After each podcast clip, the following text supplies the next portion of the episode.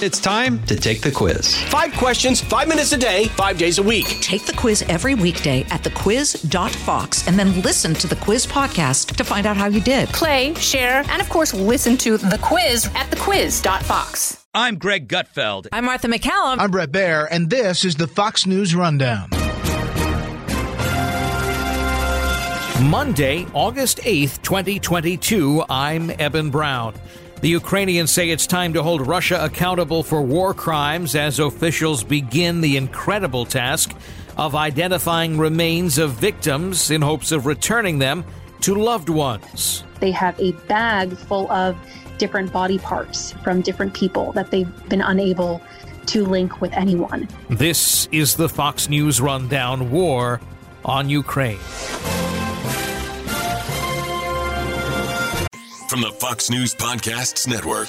I'm Ben Domenech, Fox News contributor and editor of the Transom.com daily newsletter, and I'm inviting you to join a conversation every week. It's the Ben Domenech Podcast. Subscribe and listen now by going to FoxNewsPodcasts.com. Months earlier in Russia's war on Ukraine, officials discovered the remains, both evidentiary and human, of a bloodbath. Atrocities in the town of Bucha, a suburb of the capital of Kiev, there were bodies of murdered civilians that were too numerous to count right away. Some were found with hands bound, others in kneeling positions on sidewalks, streets, yards, and alleys. And finally, some of these victims, many laid in fields or in mass graves, are being sent to loved ones. The trauma feels really raw today because for the first time, this is a day that I think people were looking forward to. They were dreading. It's that feeling of anxiety all wrapped up into one moment of, of wanting information about your loved one, but also being afraid of, of what you'll find out. Fox News correspondent Alex Hogan is in Kiev. She's also been to Bucha, where she's met with local officials and faith leaders who are hoping to guide their neighbors through what will likely be known one day as an historical horror. City leaders held this press conference to basically explain all the information that they've collected from their investigation. So while earlier on in the war, these mass graves were dug and the bodies were laid in there because there was nowhere else to put them. Eventually, the city dug up those mass graves and did investigations on the bodies to eventually be able to give that relief and that closure to families. So, going back a little bit, why they initially had to dig the mass graves, there was no electricity in the town of Bucha. So, the morgues weren't able to operate. And the only place that they could put them were basically in fields. And behind the town's church was one of the largest fields where they dug this mass grave and placed the bodies of 116 people. But that was just one of, of many of the places where bodies were found.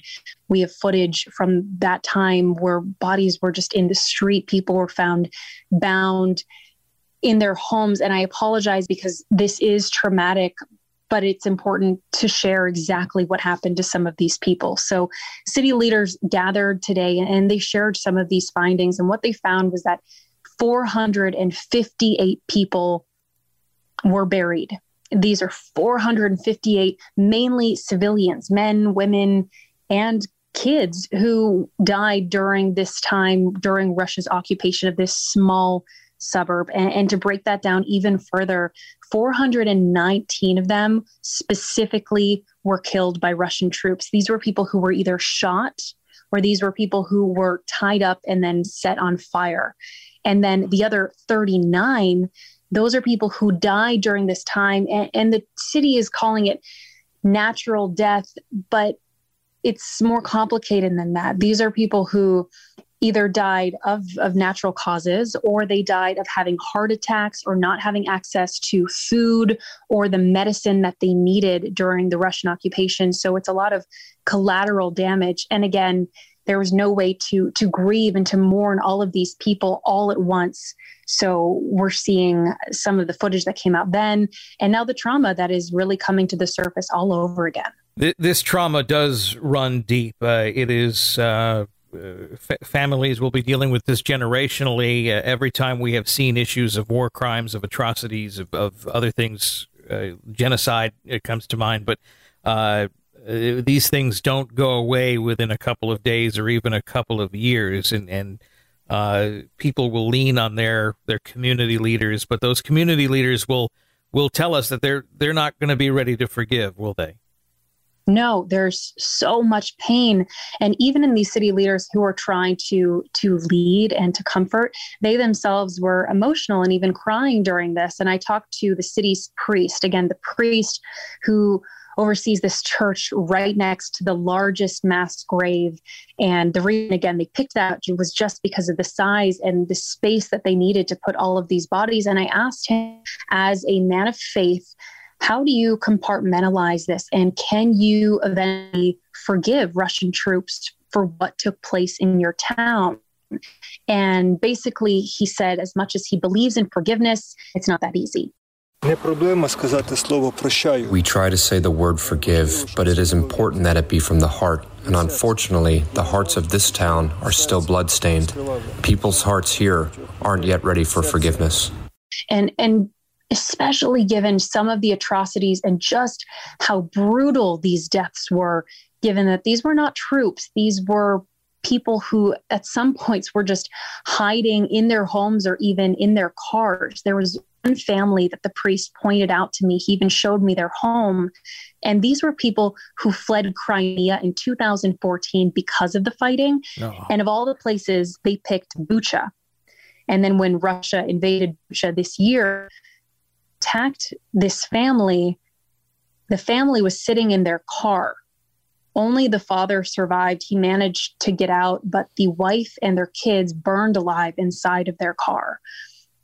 And that's just one of the stories. Again, 458 people died during this time.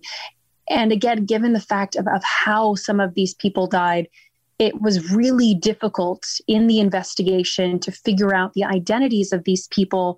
So, what the city did is they got the city people together, the survivors, and they did a mass DNA sample on all of them. They collected their DNA to try to identify some of the people whose remains were unrecognizable.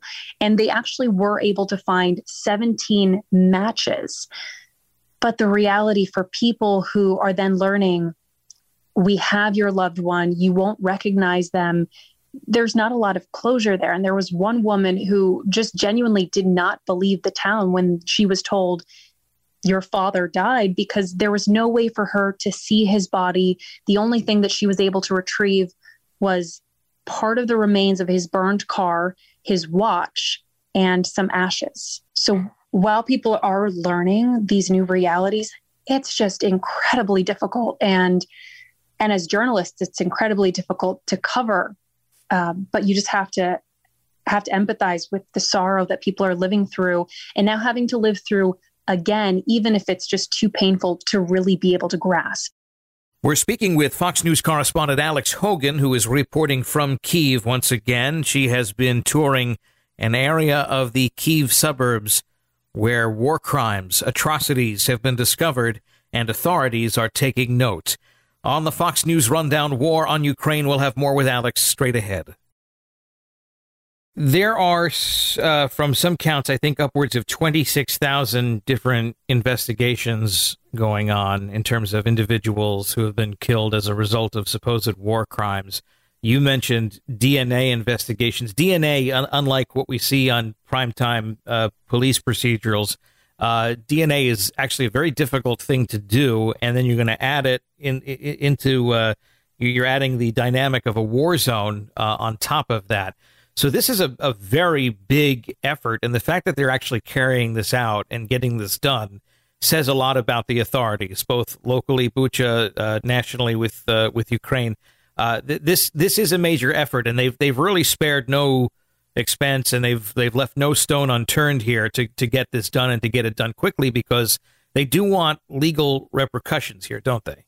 They do want legal repercussions. 135 people so far have faced charges. And while they are trying to focus a lot of efforts on finding answers and giving people closure, of course, a lot of the financial um, aspects of the war are still on focusing on the front lines and making sure that this kind of thing cannot happen in other towns. Um, but that being said, the investigators who are holding these investigations that are still very much underway understand the pain that people are going through every single moment waiting and wondering where is my missing loved one? So they really stressed today in that press conference that they know how much people are grieving. So it was so important for them to double and triple check all of the information that they were releasing making sure that if they were telling someone your loved one is deceased and these are their remains that there was not going to be any mistakes whatsoever. And what they're doing, small towns are working with the government and they're creating lists, lists of people who are now officially declared deceased and lists of people who are declared missing. So people can report their missing loved ones. They can go to the National Central Bureau that is then centralizing that information and hopefully making it more available for people. But as you mentioned, it's so difficult with this DNA to conduct these investigations when you really only have what would be considered uh, the remains of someone who was cremated it's really difficult to get any information out of that. So there are, unfortunately, a lot of families will not have that closure. The city, the town of Bucha itself, they have about 50 people now that they have been able to uh, get barely or little information on who they are. And they, again, this is quite graphic, but they have a bag full of different body parts from different people that they've been unable to link with anyone. So as as painful and as emotional it is it is for everyone across the country. It's just heartbreaking for the people who are spending every single day working on this unable to get some of those answers. And all this continues as the war itself continues. The the fighting has not stopped. And uh, uh, neither Russia nor Ukraine are really any closer to wanting to sit down and discuss how this would end. Uh, a top aide to uh, Ukrainian President Zelensky has uh, told Fox News uh, that they still have no plans to give up any territory is a way to negotiate the end of this. Um, what more have you heard from the government of Ukraine at this point? I mean, what really are their plans? They have to be looking around, and while they certainly can be proud of the job that they're doing in holding off a full on occupation by Russia, they, they are losing hundreds of soldiers each day, not to mention civilian deaths. This has to yeah. this has to ring on them at some point on on some level. And that's what I was asking the uh, Ukrainian government the other day. We're looking at the amount of money that's being spent on this war. We're looking at the amount of people who have already died, be it troops and innocent civilians, women, men, and kids. And at what point do you concede territory? And the response to that was we don't, because the second, in their opinion, the second that we give up any territory to Russia, they will use that then to mobilize forces, double down, and then in the future take the next town that's closer inland on Ukrainian soil. So it won't end.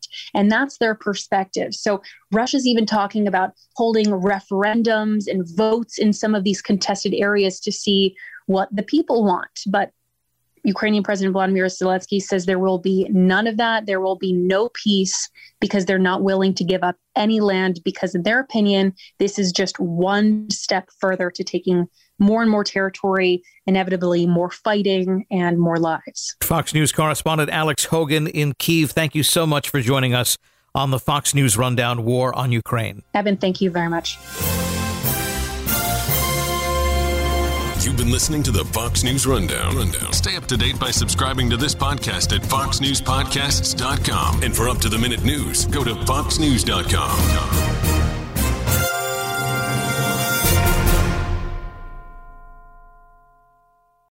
This is Jimmy Failla, inviting you to join me for Fox Across America, where we'll discuss every single one of the Democrats' dumb ideas. Just kidding. It's only a three hour show. Listen live at noon Eastern or get the podcast at foxacrossamerica.com.